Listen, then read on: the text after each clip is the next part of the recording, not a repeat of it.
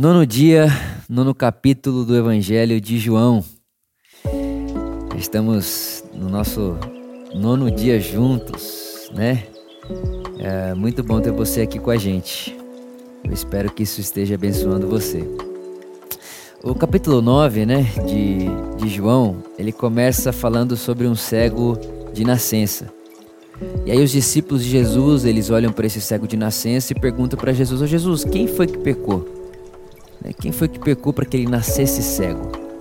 Né? E é interessante você saber que em toda a tradição ali é, judaica existia uma fala que dizia que a única pessoa que poderia curar um cego de nascença seria o Messias. Então você tem que lembrar que Israel esperava o Messias, e o Messias que Israel esperava era um Messias que seria político, que libertaria Israel do poder de Roma e colocaria Israel como país número um do mundo. Né? Então era isso que Israel esperava. E como para a tradição Israel, para a tradição de Israel, para a tradição judaica, você nascer cego significa que você nasceu amaldiçoado por Deus, eles sempre tinham essa pergunta entre eles, tá bom? Então se essa pessoa nasceu doente, quem foi que pecou? Ela ou seus pais? É, você vê, eles queriam, eles queriam uma resposta para a maldição do outro. É, é, essa ideia meritocrática da vida, que diz que tudo que você vive é porque você merece viver desse jeito, ou alguém da sua família, alguém fez algo para que você sofresse essa punição. Essa ideia meritocrática né, de que Deus faz uma pessoa nascer cega e faz uma pessoa nascer com visão. A que nasce com visão nasceu merecendo a visão e a que nasceu cega vai pagar a, a, a, a culpa, o pecado do pai, da mãe, de alguém. Então essa é a ideia meritocrática da vida, né? que não entende que a vida acontece e que existem aleatoriedades na vida.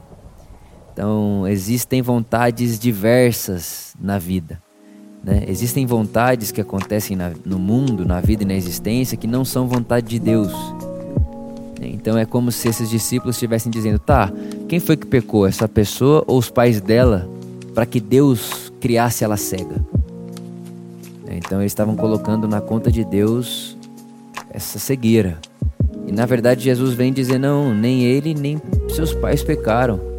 Mas essas coisas existem para que a glória de Deus se manifeste. Jesus está dizendo: olha, não é Deus quem fez essa pessoa cega, até porque é, é, se Deus fez essa pessoa cega, Jesus curar ela da cegueira, é como se Deus estivesse indo contra o próprio Deus, né?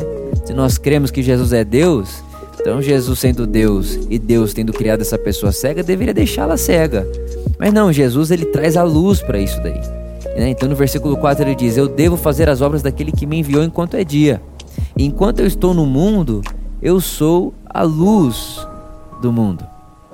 Né? Então Jesus cura essa pessoa dizendo: Olha, é, é, por que, que ao invés de vocês perguntarem por que, que algo é assim, por que, que algo é assado, por que, que a minha vida é assim, por que, que minha vida é desse jeito, por que, que a vida do outro é X, a minha é Y, por que, que vocês não utilizam de tudo que existe na existência, de tudo que, que acontece na vida, para manifestarem a glória de Deus e iluminarem com a luz de Deus que está em vocês todo o caos da humanidade? É, é assim que eu leio esse texto. É assim que eu vejo Jesus fazendo isso daqui. É assim que eu vejo essa cura. Né? É Jesus dizendo: não, gente, isso aqui não aconteceu porque alguém pecou. O, a, o mundo é um mundo não ideal. Coisas não ideais acontecem num mundo não ideal. É, esse mundo ainda, esse mundo vai ser restaurado. Né? Nós vivemos a utopia do reino de Deus, né? de antecipar o reino de Deus o máximo possível aqui e agora, mas todas as coisas serão restauradas num, quando o reino de Deus estiver em plenitude estabelecido. Até lá, muita coisa não ideal vai aparecer e vai acontecer. E aí, Jesus está nos convidando a fazer com que esse não ideal se torne ideal, naquilo que nós podemos, obviamente. Naquilo que você pode, Vitor. Faça com que o mundo não ideal à sua volta seja um sinal do reino de Deus.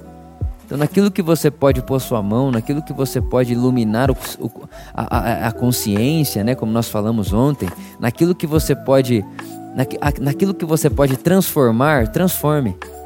Transforme a luz de Deus, antecipe o reino de Deus o máximo possível agora. Antecipe o, o, o, a vontade de Deus o máximo possível agora. É isso que Jesus quis dizer, eu acredito, quando ele nos ensinou a orar e, e, e, e ensinou a gente a orar e disse: Olha, orem para que a vontade de Deus seja feita na terra como ela é feita no céu.